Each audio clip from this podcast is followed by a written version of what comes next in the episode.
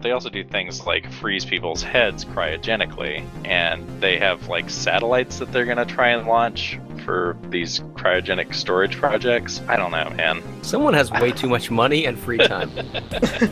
I have no idea. He's telling me all this, and I'm like, oh, okay. He's like, yeah, no, it's totally a cult.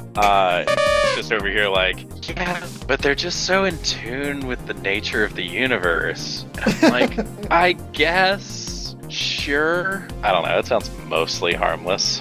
Yeah. I mean, that's a good Hitchhiker book. Y'all ready for this? Ready enough? Everybody recording? Oh shit, that's right. We record this.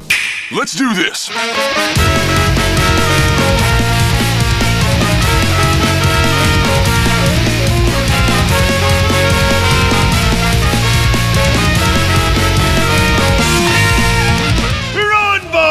Welcome, dear listener, to the QQCast. Today's Thursday, February 10th, 2022, and we're your hosts on the pot, Zach Mayer and Raul Torres. Say hi, gentlemen. Hi, gentlemen. Correct. And this, dear listener, is Quest 260 of the new numbering system. And the topic tonight, gentlemen, can our heroes dies, please? Can our heroes dies, please? Yes, plural. Can our heroes dies, please? Yeah, of course. How else are they going to have the resurrection storyline, Tom? Oh, God. You only die twice. Oh, it hurts so bad. So this was triggered by, a lot of things. But today, specifically, this topic was triggered by the announcement, which I think is a couple days old, of the Futurama series coming back on Hulu. Fox acquired all of Fox, and everyone wants to compete in the streaming arms war. And so Futurama is coming back. First of all, had you guys heard of this news? Mm-hmm. Yeah, because of you. You did this to me. Yes, you're welcome. And what was your reaction to this news? As if you can't figure out mine. I don't care. Yeah, that's wise man, Raul. I didn't even finish Futurama. I don't know where I left off because, like, I mean, is this the third resurrection? Because I think it's the fourth. Didn't the movies count or something? Yeah, the movies counted, and then they canned the series again, and then they brought it back. So it's been resurrected at least twice. So this is the third or fourth resurrection. Okay. Well, I mean, every time they come back, they make fun of whatever network that canceled them. It used to be the Box Network. Yes. The Box. Yes. What's in the Box? They have in fact been canceled themselves. And not only that, but beaten up. And badly, too. So, I mean, we can just dive into this one in particular. So, what I don't understand is actually all the backlash, because they didn't get the dude who plays John DiMaggio, Bender. And everyone's all in a puff about it. So, like, again, it's a question that I always ask is, like, who is this for? Yeah, I mean, that is weird if they can't get back the key cast. Like, especially Bender, like, he's one of the top three, arguably the second build character. So if you can't get back to John DiMaggio, and who also does a bunch of other voices, what is even the point? But so I'm with the people in a tizzy or whatever. I am like, no. If you don't get the whole cast, don't revive it. But, man, I know we've talked about this on the cast before, but we just won't let anything die anymore. It's not even nostalgia. Like, I want to segue this conversation into reboots or, you know, old video games. I'm going to talk about that with the Nintendo Direct later. But this is about, like, let our fucking heroes rest. How many adventures can one person go on? You know, ageless characters that never age, never grow old, never die. It's fucking weird. This is an animated show. It should be fine. And I'm still like, guys, do something fucking new. Hey, aren't you a Simpsons fan? Was for 10 years. Those ageless children lasted 10 years. Well, that's another great example. Like, Family Guy, Simpsons, like 30 seasons. Let them die. Let it end. This also was triggered for me by Luke Skywalker being CGI'd into Book of Boba Fett and Mando. It's like, guys, they're literally doing corpse marionette with CGI. Yeah. I actually didn't have a huge problem with Luke in Book of Boba Fett. It was jarring in The Mandalorian because, well, I wasn't really expecting them to go there and tie it in that closely to the main line Skywalker saga. But, you know, after that first introduction, seeing him in Book of Boba Fett was just kind of like, you know what? Fuck it. Everything's weird now, so let's just go with it. Did they take the feedback and make him better, or not so much? I mean, I think he looks fine. And I don't feel like they were trying super duper hard to like get an exact copy. It didn't Uncanny Valley me, if that makes sense. I heard the deep fake for Boba Fett was better than Mando, but like, again, let their poor corpses rest. I know Mark Hamill's still alive, but like, literally, guys, when these people die, like if they're CGIing Carrie Fisher, if they're CGIing Skywalker, they're CGIing who played Grand Moff Tarkin, like, it is literally marionette theater. Corpse marionette theater. It's kind of fucking creepy, and I'm kind of fucking tired of it. Yeah. Same thing with, like, Harrison Ford is coming back to be Indiana Jones at age fucking 80. It's geriatric theater. Like, let it die. I don't understand. I mean, at least with Indiana Jones, do something interesting, like, it doesn't even have to be interesting. Do something stupid. Do James Bond. Like, they replace James Bond every, 10 years maybe? At the outside? And just get a new one. Get a new one every decade. And I was going to get into that as well, like reboots versus reimaginings. Like, Fury Road is my favorite movie of the last decade.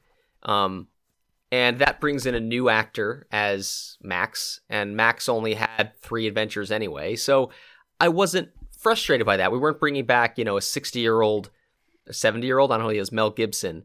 We weren't, again, doing CGI corpses. It was like, okay, it was one more adventure with a different actor and the nameless role. Like, I was okay with it, but now I'm wondering, should I be? It's weirded me out, man. It just keeps getting crazier. It's weirded me out.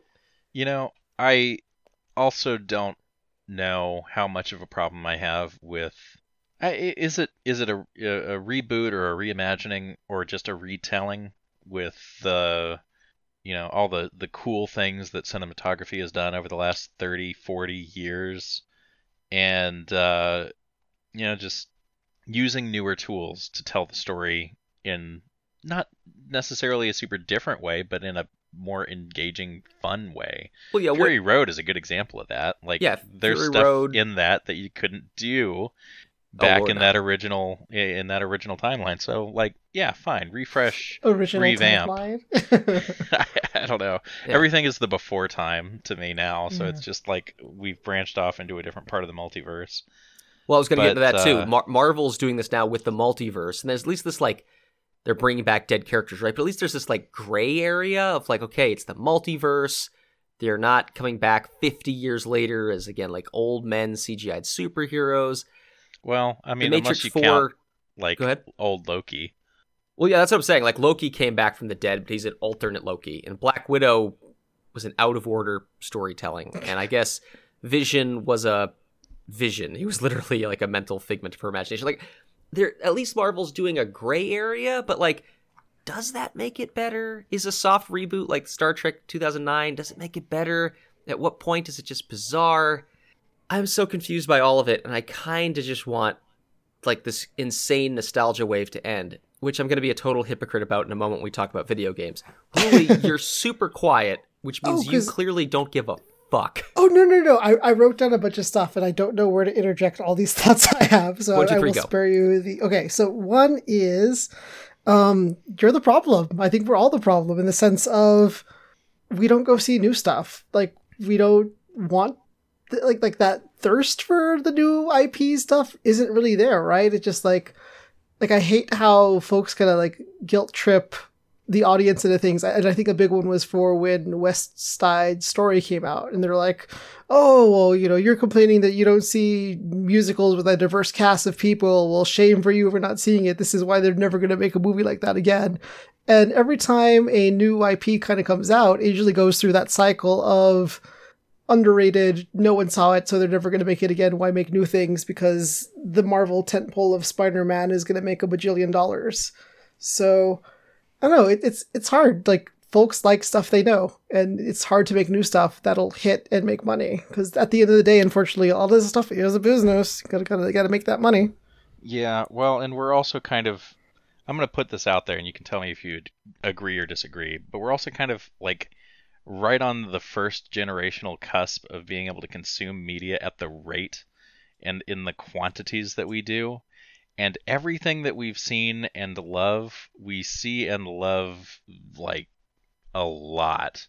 It's the best show, or it's the best movie, or it's the best franchise. And there's this just sort of latching on to things that we as a generation have done, and we want to push that forward, and we want to share it with the next generation and be like, hey, look how cool this was, and look how cool it still is, because they're still making more of them 20 years later. I don't think that's been the case before, like, the mid to late 90s. The media landscape has changed, and so I don't know. I have this stack rank, for lack of a better word, in my head of, like, I don't want the ancient actors and the ancient characters to come back and we act like nothing's happened, right? Harrison Ford as Indiana Jones, even Patrick Stewart as Picard. I don't want the, you know, I know this sounds like just, I hate old people. No, I just mean, like, let the old characters have had their heyday, let them retire, let them go. But at the same time, I don't really have a problem, or at least as much of a problem, with recasting or telling another story in the past. And even then, below that is I don't mind rebooting. And at the very bottom is, like, I would prefer that you just reimagine entirely. So there's this stack rank. And honestly, the amount of nostalgia, and again, injecting CGI Luke Skywalker into the fucking modern show, like... it's making me question my stack rank. It's making me question, am I giving the, recasting a pass when I shouldn't be? It's making me re-question it. It's like a slippery slope, and I'm like, oh my god, just stop. Really, in my defense, I haven't seen any Marvel stuff since Endgame. Zach hates me, but I haven't watched Picard. So I don't think I'm into too much of the... I love Futurama, and I'm pissed about the new Futurama. I watched the new Bebop. I watched the new Disenchantment. So, like, I want to tell you I'm not totally part of the problem. Yeah. I mean, but it's hard not to be that part of the problem, because, like I said, it's just, like, folks, I love that stuff, right? It's like you're going to be more willing to give, something that you know you're going to enjoy a chance versus, like... What is this random Raya and the Last Dragon? What is this? I've never heard of this before. Do I even want to watch this? And I think another interesting kind of thing, kind of going with Zach's talk about, like, how much we consume and stuff. I think a big problem right now is also the Rotten Tomato meta rating systems that we have. We're just like, oh, if it didn't get a 90% on Rotten Tomatoes, I'm not going to watch it. I'm like, you're telling me that you want to have a consensus of 100%, 100 other people that watch movies tell you that it's good. And I just never liked the Rotten Tomatoes system. Yeah. I think in the past I've mentioned before how, like, there's, like, 2 or 3 people that I follow for, like, certain things. It's just like, hey, this is the action movie person. If he says action movie is cool, I trust his thing. Same thing with horror, same thing with, like, other stuff. It's just, like, a couple of people I follow, and they'll hype up the stuff that they like. And I kind of use that as my gauge. But I think really a lot of people just, like, is it fresh? Is it fresh? No, I hate seeing those stickers everywhere. I hate it so much. It just kills me. And I do think that is kind of like... I'm right there with you, for the record. Yeah. I don't use Rotten Tomatoes. I like to listen to people whose advice I, trust. And you have to, because it's, again, back to the rate of consumption is partly driven.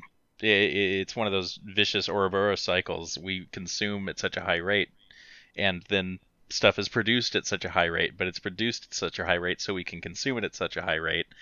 And what we end up with is just so much content that trying to sort through it on your own or taking a risk on something bad is such a waste of time, because there is so much more out there. You're never going to get it all. And it just feels like Oh well, man, I don't want to get it all. That's my problem with fucking Star Wars right now. There's 5 series, and now I'm pissed that Mando shows up in Boba Fett because I didn't want to watch Boba Fett. Now I fucking have to. I can't just watch Mando. That sucks. Yeah, I mean, sure, but it's more like if you are going to spend the time consuming media and thinking about what it is that you want to get out of it, then it's a lot more work than it used to be. You have to either have your cadre of experts that you trust, or you go by the rating system and hope for the best. But if you don't do any of that, you're taking a real gamble every time, whether or not you're going to waste your time, and or at least feel like you wasted your time for a couple of hours. And as busy as everybody is, and as much media as we have to consume, that's just... So I have a slight counterpoint, though. Go ahead. It's like tyranny of choice. What if I told you that this was the golden age of so many options and so many new stuff that it would blow your mind? And honestly, that's what's happening with, like, the whole advent of social media, right? Like, I don't spend a lot of time with TikTok, but I do know that is, like, the thing that's taking off. And, you know, there's, I highly doubt that there's Disney, Marvel TikToks. It's, you know, some random dude or, you know, woman in, you know, their garage doing some random dance or doing some random skits and stuff. And, you know, I mean, I am like Twitter generation, you know, I see a bunch of like random, you know, not necessarily video content all the time, but, you know, articles, memes, comics and stuff. So it's also really interesting that like we're saying that everything's the same and boring, but like, we get surprisingly amount of exposure to new content as well. Yeah, no, you are right. There is so much content, so much media. There is more stuff and newer stuff than ever, and especially if you kind of broaden your definition to include like YouTube shows. But that's not even what I'm complaining about. I just this in some of the more common media, right? You're talking about the major franchises.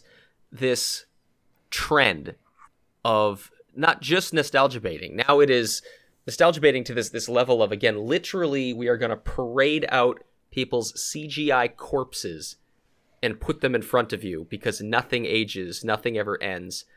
You know, like it is so bizarre to me that, again, it's making me question being okay with even things that are related to it on the spectrum. And it's just weird. It's just like, I mean, could you imagine going back in time and telling someone like, hey, I know that Elvis just died, but don't worry. We're going to make a really good-looking wax figure of him, and we're going to put him back, and there's going to be new Elvis movies, despite the fact that he's dead and he's gone, and he's buried in the ground. Like, that would be fucked up, but that's what we're doing right now. I mean, pretty close. At least I can definitely see that happening. I think at least in the case where... the cases that we've talked about, like the Book of Boba Fett with Luke is the obvious one to pick on. Mark Hamill's not dead, but they did the same trick with, like you mentioned, Moff Tarkin and Princess Leia.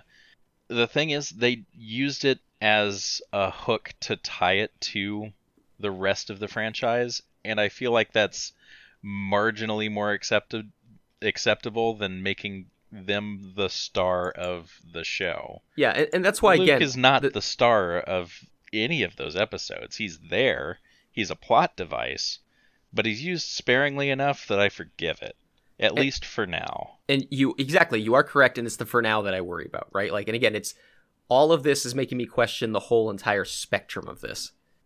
I'm curious to dig into that a little bit more in the sense of what bugs you, the sense of that it's just someone's likeness / image, or like the unoriginality of the story. Like, what is it that's like bugging you the most? Honestly, just the psychology of it. I mean, like, look, we all fear, you know, death and mortality, and, you know, when my dog goes, I'm going to be beyond heartbroken, right? He's been my companion for 10 years, coming up on 11. He's been all I've had for 5 years, but he is going to die someday. And I don't know that it's healthy for us to be like, oh, we could just clone the same dog over and over. I could make you a digital version and I'd never be without him. Same thing with, like, I mean, I lost my dad, you know, over 13 years ago. I don't want a digital recreation of him. He is gone. And so there's a psychology of we will not like, let these things end. We will not let these good memories go. Like, it's fucking creepy as fuck when you think about it. Tom, real talk, I think you're in the minority. I think people don't want to be reminded of death. I think people want to feel they live forever. And stuff like this helps reinforce the illusion. You are correct. I am agreeing with you, and I'm saying that's probably not fucking healthy. Well, it cheapens the legacy, disturbing. Too. It makes the work that the actor, the creator, the entertainer did in their lifetime, in their career, cheaper. If you can just recreate it without them, then what were they even there for in the first place? Well, and will we ever create new stars? Or at some point it's just going to be, again, someone could have a career. Someone could be an actor to replace Luke Skywalker. We could have a great one. Like, I like Zachary Quinto as Spock. I forget the new guy's name in Disco and Brave New Worlds even more. Mm-hmm. And at least they're new actors getting jobs, getting careers, getting fame, starting themselves out, as opposed to we just CGI'd fucking Leonard Nimoy back in. Again, yeah. I'm also starting to even question, am I cool with recasting? Which I am, I was, but I'm starting to question if I should be because of all this crazy crap. Well, I mean, fictional characters outliving the actors portraying them is as old as theater. Like, we've been performing Greek tragedies and comedies for actual thousands to, in Shakespeare's case, hundreds of years. Yes. Those are not the original actors. No. It can't possibly be. And it kind of goes back to, like, one of the other things that I wrote down is just like, I hate the term for Marvel stuff, but I mean, the parallels are there. And it's just like modern day mythology. It just like, it's shorthand for a lot of, you know, storytelling that you get to the point. Oh, you know, just like, it's funny because Loki is Nordic gods, I forget, whatever. But, you know, it's just like, you know, Iron Man is, you know, the shortcut for rich billionaire trying to do all this other crap, right? You know, it just, the characters are shorthands for personality types and certain story arcs and certain things you want to convey to a watcher without actually having to like do the whole arcs in the first place. Yeah, that's a great point. You guys are making a great point. I think you're making a great argument for recasting, making the character allowed to live on in a different light. That's maybe okay. I am still remarkably not okay with, again, corpse marionettes. I don't know what else to call it. But I guess one of the interesting things, though, is I think this is more in Asian markets. I don't know the research on it, but I'm sure we can find more stuff. But, like, I'm going to want to say it's probably either Korea or Japan where they do, like, the idols type stuff where it's just, like, it's a completely digitalized character who is, like, you know, on Instagram and doing silly stuff where it's just, like, it is technically kind of the same thing, except you're starting from scratch with someone who wasn't actually human. And I'm wondering if that gives you the same heebie-jeebie vibes or if that's okay. Wait, what exactly is the scenario? Hold on, I lost it. Like, okay, you're talking about like the corpse marionette thing, right? Yes. You can do the corpse marionette thing without actually having someone being alive in the first place. Well, yeah, I mean, are we saying like, well... But it's not really corpse marionette then. Like, are you talking about like, hey, there's animated characters that didn't exist in real life? Yeah. I mean, I don't think that's the same. I don't think that's the same thing. So is it just different because it is kind of coattailing on a person that existed? Is that coattailing? It is because it's coattailing on them being a successful human and be like, hey, people like this person. Let's keep. I don't think it's about the coat. I think it's about the corpse. Wrong C word. Yeah, no, I think there is a difference when it's an actor's likeness, and that is the only real, like, connection that people have visually to, well, even voice actors, I guess, could count. But sticking with film and television, visually, if you're looking at a character and the only connection that you have to them to recognize them is the actor's likeness, if the actor leaves this earthly plane... somehow, and the likeness continues, it's a little weird. A little bit. I mean, but no one's even complaining about Mr. Peanut being around for 100 years. Like, is it only animated characters? Just people? Yeah, no, I think it's just people. Like, the animation, I think, is the way out of a lot of this. Like, well, Star Wars we can pick on more. You guys haven't really watched the Clone Wars animated series, have you? I have not. No. I mean, it's really good. It's more Filoni. So if you're into the whole Star Wars EU stuff, a la Mandalorian and Ahsoka, that's him. Yeah. Again, I've been questioning that line of, like, again, should we let a character go, right? Do we want more? I know all of Shakespeare's characters die at the end, but, like, you know, do we want more of the adventures of Hamlet? Do we need more? Again, you said James Bond reboots every 10 years. Should we have, does it make a difference if it's the same continuity or different continuity? Does having more Indiana Jones, if it's not a reboot, make it better or worse? I'm just starting to question all of it because I'm a little burnt out on nostalgia. And again, the corpse thing is really weirding me out. I mean, I think a lot of this is feeling out the storytelling space of a lot of these franchises that has only sort of started to happen. Like, we got serials for a good long while with Star Trek, right? And the adventures of different crews, and that was kind of that was the refresher, right? We'd get a new series, we'd get a whole new crew, we'd get, you know, functionally the same universe, basically, and then just telling more stories within that context. Which I like universes. That's great. Sure. But the space to tell those stories is not just can you switch up the cast or change perspectives and just do it in the same universe. People are still, like, figuring that sort of expanded universe storytelling out. And I'm using expanded universe particularly because I think it's true in Star Wars especially. It's branching out, and you're seeing more and more of the Star Wars expanded universe start to show up on screen. We got, I would feel bad spoiling a late episode of Book of Boba Fett, but there's characters that show up from the expanded universe that have never been live acted before. Oh, I know. One of the bounty hunters or something, the blue guy. I know some basic shit. Yeah.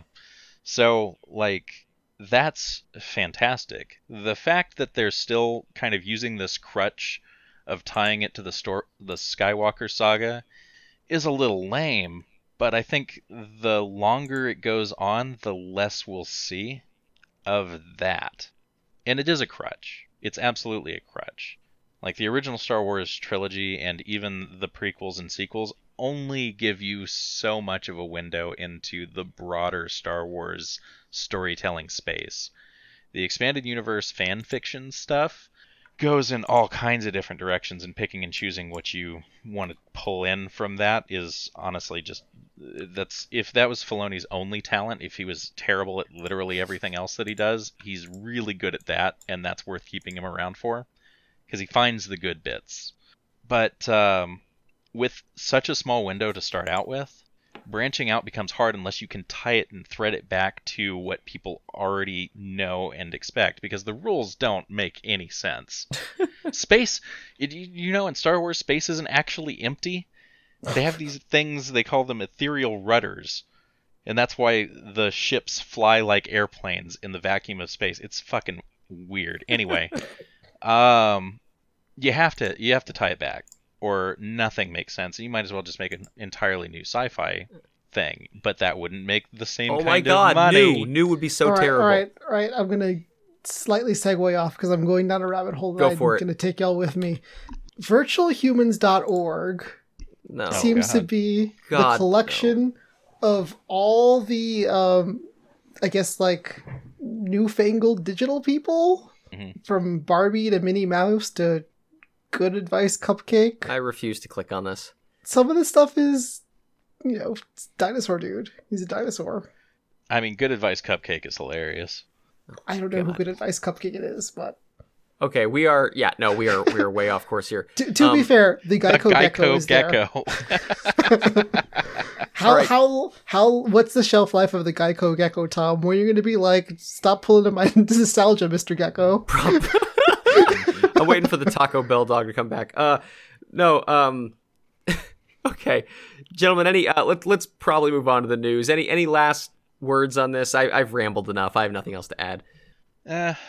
No, I mean, it's a weird space for sure, and definitely there's a lot of that nostalgia baiting going on, and it has been for a while. Ruley's right. I think we're largely to blame. We keep making that a valuable thing to do, but I also think that the storytelling that we're getting is evolving as much as it has in the past, and that's really just all that really means is that it's not always gonna be this way, and whether that is a good or bad thing is to be determined. I'm already in the bad camp. Really, wrap us up. My last thought. Necessary evil from a business perspective. I think that, you know, sometimes you gotta pay the bills, and if it's gonna take another Mickey Mouse cartoon to possibly take a risk on something else that may kind of fly under the radar and not get a lot of money, it happens. I think it's just making sure that you kind of like folks kind of actively seek out, you know, new stuff. Okay, yeah, hard disagree on the necessity part of that. So. All right, dear listener, we've changed the format. We've done our quest. Now we're going to do some QQ news. But before that, gentlemen, we have to have a word from our sponsor. And if you hadn't figured it out yet, I've got a sponsor for us. What? After these messages, we'll be right back. This episode of the QQCast is brought to you by the Disney Corporation. The Disney Corporation. We own all the things you have ever loved. The Disney Corporation. Pay us money and they will never die. The Disney Corporation. For the low cost of just $14.99 per month, we will reanimate their corpses with CGI and stream them to your stream like little marionette ghouls. The Disney Corporation. This is a pleasant purgatory. Do not resist. Hey, I liked Encanto. That's new. One of my coworkers asked me what I thought about reviving Futurama, and that's what I typed them. I just read that verbatim. Is Encanto new, or is it just that a woman who saw her lover killed in front of her holds a small town hostage with her magic? New enough for me. I've never seen it. Because that's WandaVision. Dear God. Okay, dear listener, the news. Go f*** yourself, San Diego. Nintendo had a Nintendo Direct. That's what I want to talk about. I want to talk about all the fucking news there. Gentlemen, did you bring your own headlines, or can I please talk you into talking about Nintendo? Oh, just talk about Nintendo. Yeah, I brought no headlines. Hooray! Okay, I am going to be a horrible hypocrite. I know. Bitching about nostalgia. Tell me about all the IPs and games that you want to play the same course over and over and over. Even worse, it is the same course, Raul. So one of the biggest news items was that Mario Kart 8 Deluxe, which is a re-release of Mario Kart 8, which has now sold 43 million copies, is like the eighth, I think, judging by that number, entry in a series, is now about to get, are you ready for this? 48 new tracks in the game, all of which, I think, all of which will be remakes of old tracks. So talk about nostalgia baiting, talk about never letting it go.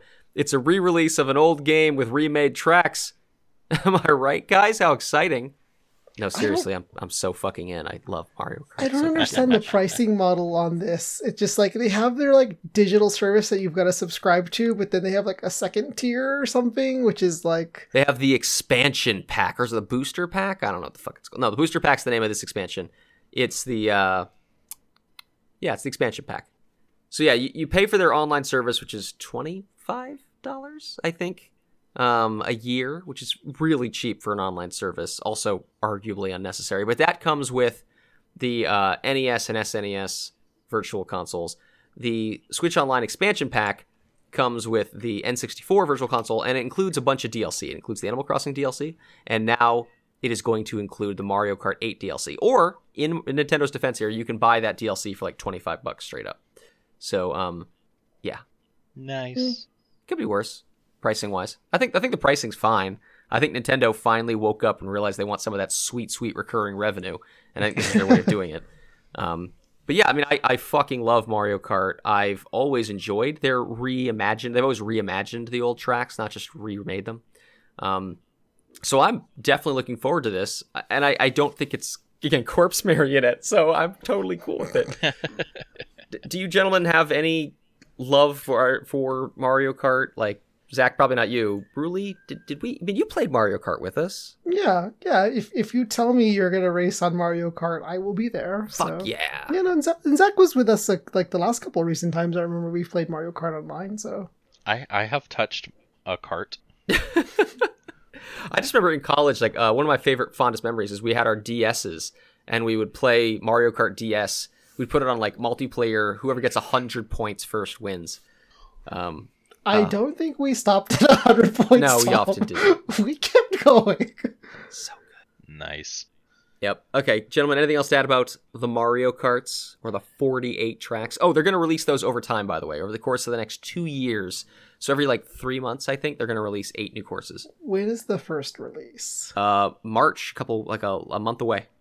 Okay. Nice. Yeah. Okay, so I just have a whole bunch of other headlines here. We can choose to talk about them or not talk about them from the Nintendo Direct.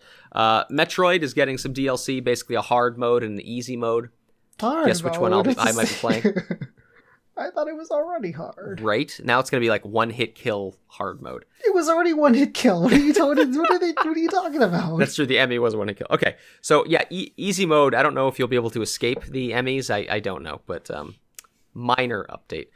So let's talk about again, I'm going to be the hypocrite. Franchise revival. It has been 15 years since we had a Mario Strikers game. That's the Mario soccer game. And there was one on the GameCube, which was fun. There was one on the Wii, which I played a ton of, which was fun. And now we're going to finally have our third Mario Strikers after a 15-year absence. Gentlemen, do you give a fuck about Mario Soccer? Not even a little bit. Really? Did you disconnect, or did you just give that? No, few fucks? I don't care about the soccer game. Okay. I challenge Zach to care about anything I list. Okay, what about this? Switch Sports. So instead of Wii Sports, we're now getting Switch Sports. Does anyone care? I loved Wii Bowling. I'm down. I mean, Wii Bowling was a lot of fun, but the major thing that made it fun was the... Yeah, now you have the Joy-Con. Oh, that's right. They can do that too. Ta-da! I've never disconnected mine. They don't have a little lanyard, so I don't trust anyone. They do have a lanyard. You slide on a clippy thingy, and it has a lanyard. I forgot about that. Today, Raul learned. Do you guys even Switch, bro? Yeah, dude. I've been playing freaking Hades forever. Ooh, how do you like fun. Hades? That's a really good game. How'd you like it? Yeah, no, I mean, it has replaced Splatoon as my pickup. I want to play something for 10 minutes and be good to go. Damn. I really enjoyed Hades. I put on God mode, where every time you die, you get a little 5% less damage. So by the end of it, I only played it for 10 hours, maybe. By the end of it, I just intentionally ran a couple of runs where I just kept dying so that I could get to 80+% damage reduction, and then just completed a run. Wonderful game. I it wasn't going to hold my attention for super long periods of time, but that doesn't mean that it wasn't wonderful. And the story was great, and the art was great, and touching ending even. It's a great game. It Noise. Doesn't end, Tom. Moving on. Oh my god, this is... I am the only one who's excited about Nintendo Direct. Okay, here's I think the last super nostalgic one. Star Wars: The Force Unleashed remastered. Does anyone give a fuck? Even I don't give. I mean, it was a pretty cool game at the time. I vaguely remember. It was short, which was nice. I'm impressed that it's getting a remaster. When did The Force Unleashed actually come out? Oh, Jesus. At least 15 years ago. Oh, God. Feels like way less than that. No, it's a long time. Okay, so I'm going to butt in with the stuff that I'm actually excited about. I've been trying. No Man's Sky on Switch. Yeah. That seems like a fun little romp to, for my 10 to 15 minute plays. Yeah, right? I'm very pleased with the place that No Man's Sky got to. I was playing it a bit last year. It's really nice. It's so chill. The whole vibe of it is just relaxing. On the Switch, I can only imagine that's just the best experience. That's an ideal platform for it. I love everything more on the Switch. Even when it's objectively worse, I still love it. So if I was ever going to try No Man's Sky, this is the medium I would try it on. Well, you could, and not too much longer, try it on the Steam Deck. Oh, you stole that one. I was going to talk about that one too. Yeah, well, it was just such really a perfect segue. Reviews. It was such a good segue. Yeah, no. Yeah, go ahead. Reviewers have started to get the hardware to tear it down and take a look at it and actually get hands-on and review it. I mean, there's still some software embargoes, and it seems like that's kind of the make or break component of the whole platform. But hardware-wise, people are saying it's really solid. Like, there are components of it that are not the most premium. The screen in particular, people were harping on, like, oh, it's not like this OQRXT LED whatever. But in the form factor that it's on, it's crisp, it's responsive, and it does the job that it's required to do. The best part about it is the anti-glare. Like, they're saying that you can use this in any lighting conditions, and it's just, it's fine and perfectly usable. Haptics were another thing that people were, like, a little disappointed on because it was kind of, well, they said it was an afterthought. But everything else, like thermals, power, performance in the games that they were allowed to play, was all really great. And in a couple of places, I think it was Linus Tech Tips, one of the games that Valve pointed the reviewers to, was, like, weirdly squishy. I think it was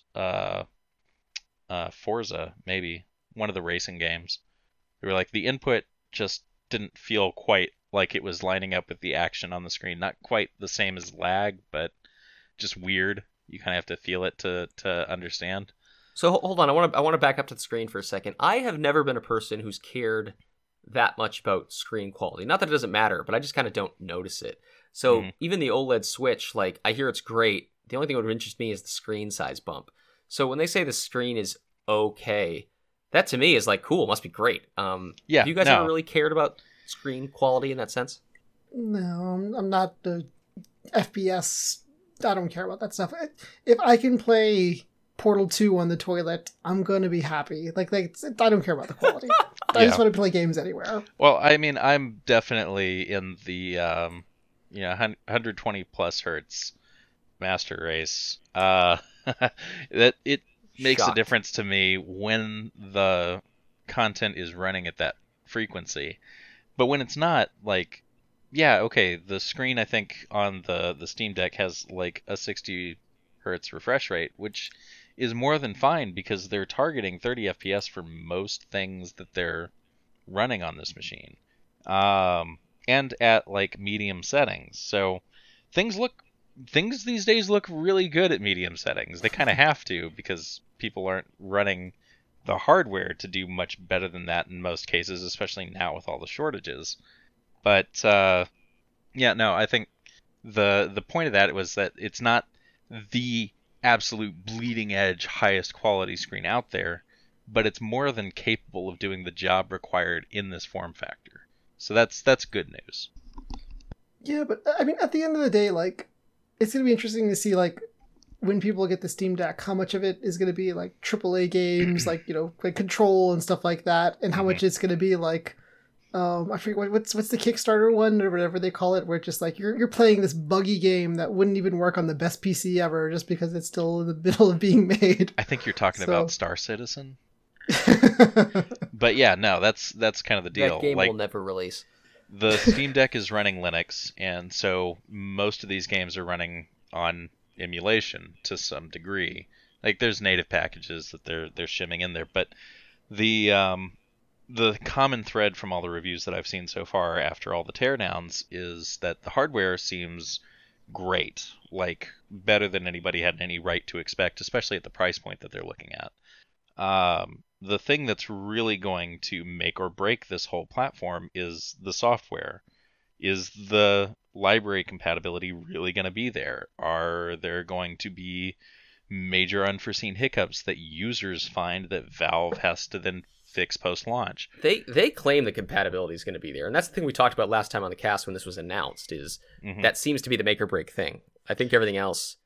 Well, I think the deal that they're looking at right now is it's going to be something on the Steam, like, library page, similar to how they have the controller compatibility icons. There will be a Steam Deck compatibility icon. Yep. Good, better, best sort of ratings, but that's honestly, I'm perfectly okay with that. Like, for the most part, the games that they've been playing, even the like you were saying, really the AAA stuff. Control was one of the examples, and so was, I think it was Forza, and I'm not actually sure it was, but the racing games that look all cute and pretty.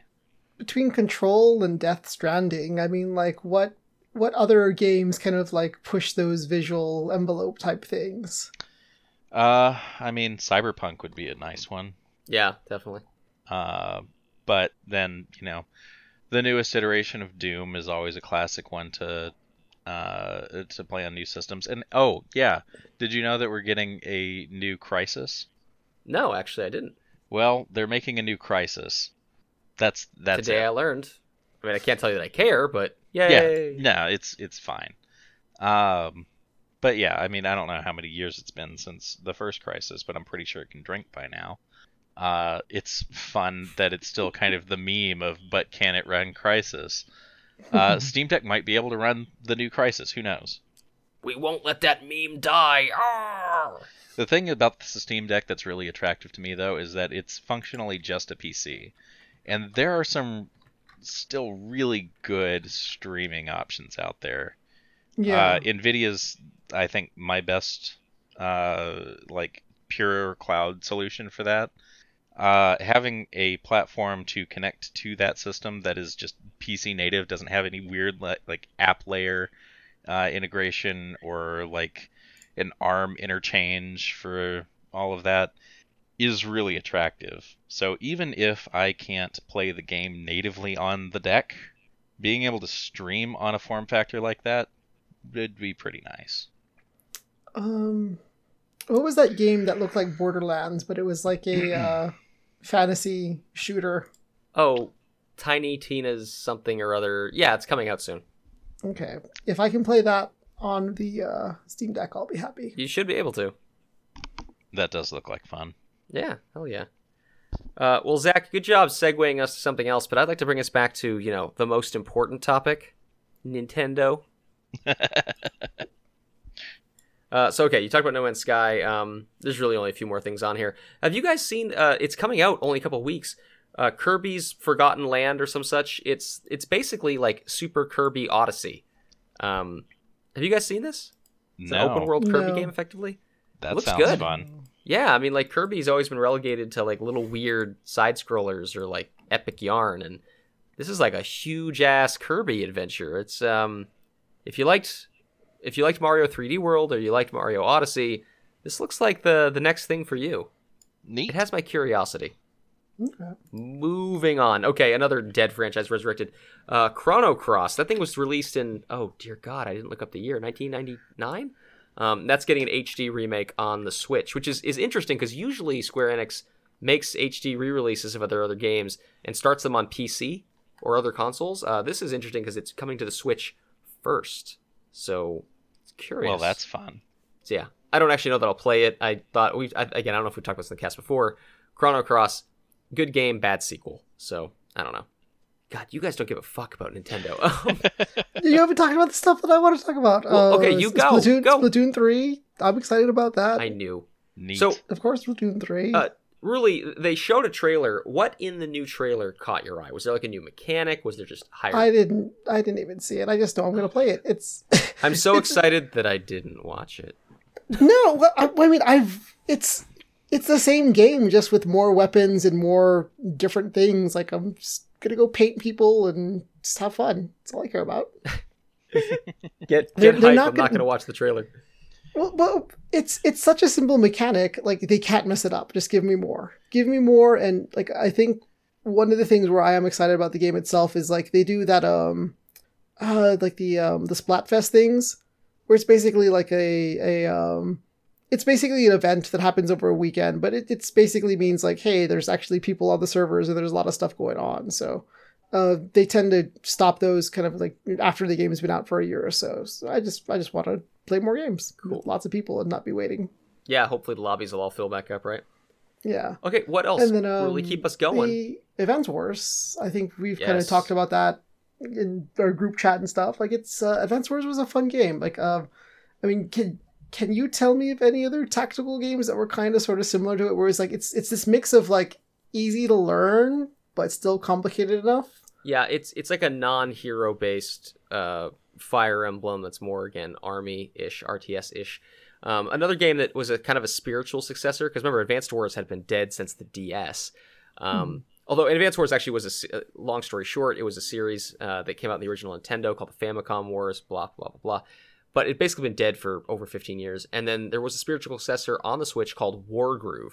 So you could have tried a game called Wargroove, but frankly, I don't know. It wasn't as well polished as the Advance Wars stuff. It was a little slower to start. Didn't hook me the way I wanted it to. I was debating getting into Fire Emblem, but like everything I see about it is just like it's way too much of the hero management. I'm like, I just want little battles. Give me little battles. I think it depends on which Fire Emblem, because like the newer ones, especially Fire Emblem Three Houses, yes, I think has a lot more of what you're talking about. However, I think that if you were to go back to the 3DS ones, like Awakening was the one that saved the series, and a lot of people, probably including myself, not that I have enough experience to say, would tell you that Awakening was kind of peak Fire Emblem, because it was still enough of the old school mechanics, but it was adding lots of new subsystems that later on, those subsystems, like all the relationship systems and the character management, would do nothing but grow. But yeah, if you want to dust off your old 3DS and play Awakening, it's pretty good. Nice. Zach, do you have anything? Do you even know what the fuck was announced on the Nintendo Direct? No, not even a little bit. Ruli, anything else you want to mention, or do you want me to wrap up with one or two more? I'm gonna just not talk about Nintendo. What is this? Valheim devs are preparing it for Steam Deck. That's good, because I've been wanting to play that for a while. I just haven't gotten into it. Oh man, yeah, we should play some Valheim. Do you guys still play? I know you and Trey and Steph had your own server. Do you guys play at all? I mean, I've still got the server. I haven't been on for a couple of months, but we picked it up with the last major update that, you know, they're early access, so they break the world every few months, which is fine. That's what I was thinking of, early access. Yeah, it's fine. No, it's fun to... It's weirdly fun to restart Valheim from scratch and kind of build yourself back up, and they add new stuff, not on a super frequent basis, but on a good cadence, so that by the time they've got that new update out, I'm kind of ready and willing to do that refresh play. So yeah, no, it's fun. Yeah, I've never played it. I don't know. I hear it's fun, but that genre of game, that survival, open world, aimless, it just never appealed to me. Maybe I just haven't met the right one. Yeah, I mean, it's a lot more fun playing with, like, the three of us.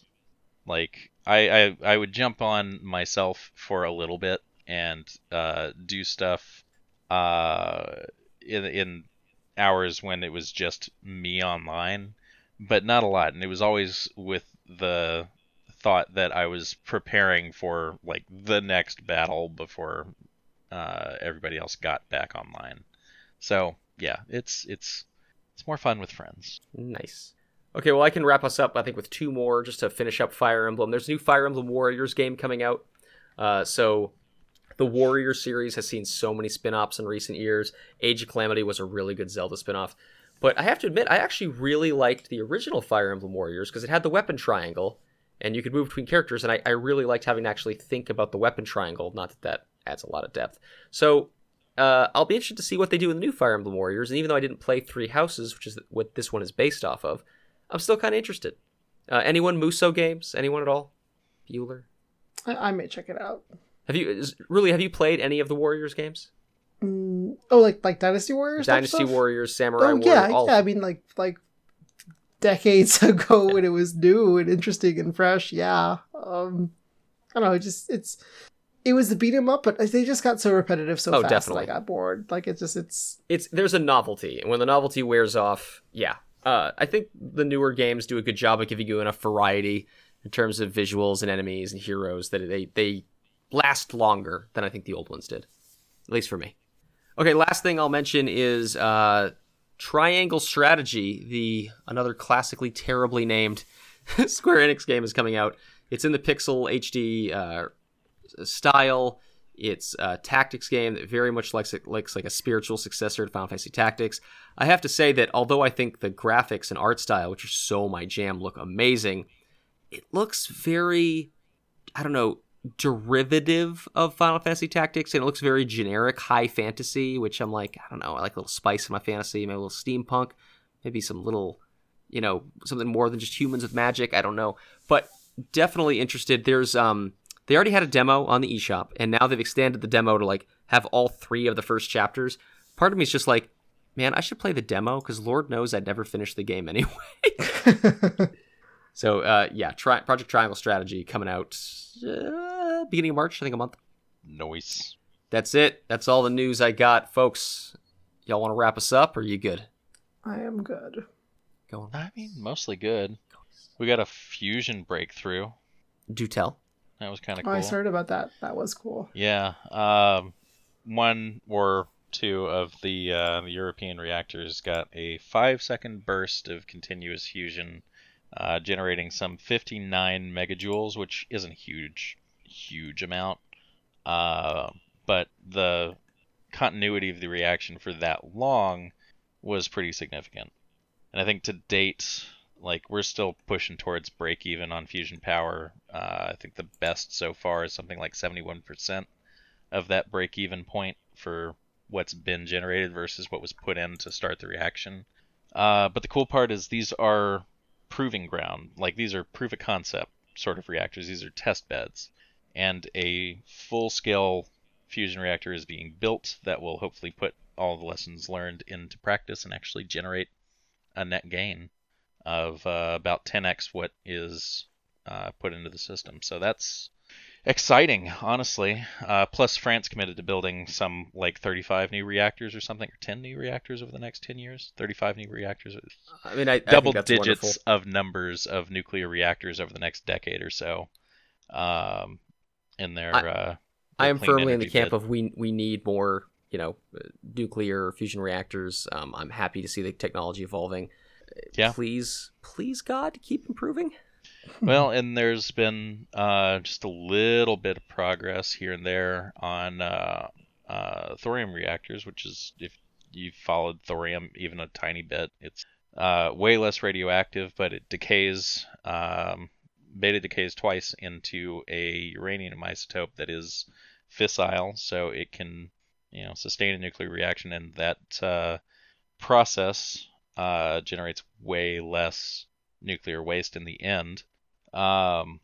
Unfortunately, the full-on thorium fuel cycle is not yet really fully proven out, but there are at least a couple of reactors being built to test parts of that fuel cycle, so that's good news as well. Nothing groundbreaking, really. Nothing like world-shaking in that news, but you know, incremental progress is still progress. I'll take progress. And then Starlink lost 40 of the last 49 satellites that they launched to a magnetic storm. I did see that, yeah. Which is super fun. Apparently, there was a solar flare that heated the atmosphere that these things were flying through very shortly after launch. That caused the atmosphere to gain a significant enough amount of density that the drag, while they were still pushing themselves up into low Earth orbit, was enough to take most of the satellite payload back down to Earth. So that's, I think they said, fucking crazy. I think they said they lost 40 out of 49 that they launched on their last launch. There's still 2,000 Starlink satellites in orbit today, so it's not like it's a huge deal, and this is probably like a $10 million endeavor that was, yeah, in material costs that was ultimately lost. But the good news is that, you know, these are very low Earth orbiters that were moving towards low Earth orbit, and the debris from these is expected to burn up entirely in the atmosphere. So, you know, no space junk floating around, which is cool. If you're going to have a failure, that's the way to do it. All right. Well, there you go. Dear listener, thank you so very much for joining us. That'll be the news. We'll be back next week. Guys, I actually have topics queued up. I'm so excited. So we have things to discuss. And as always, from now on, a little bit of news. So Zach, Ruley, thanks again. Thanks, Tom. Thank you, Tom. Oh, Ruley went to sleep. No, I'm still here. I just maybe wasn't loud enough. He's just not saying thank you. He's like, oh my God, you guys made me listen to Nintendo news and Tom bitch about corpses. Hey, I learned about this what is it? The virtualhumans.org. This is a rabbit hole that I'm just going to go down for ridiculous reasons. And until next time, dear listener, for $14 a month, we will QQ forever. That's partly true. If enough people paid us $14 a month, that would QQ forever. Yeah. Wait, you get paid for this? You guys are getting paid?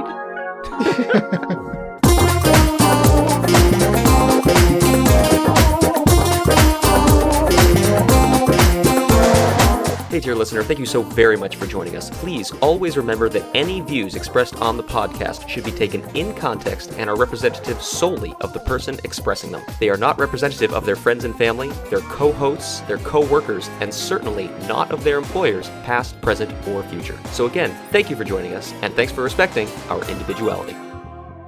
I just got bored. Everybody out.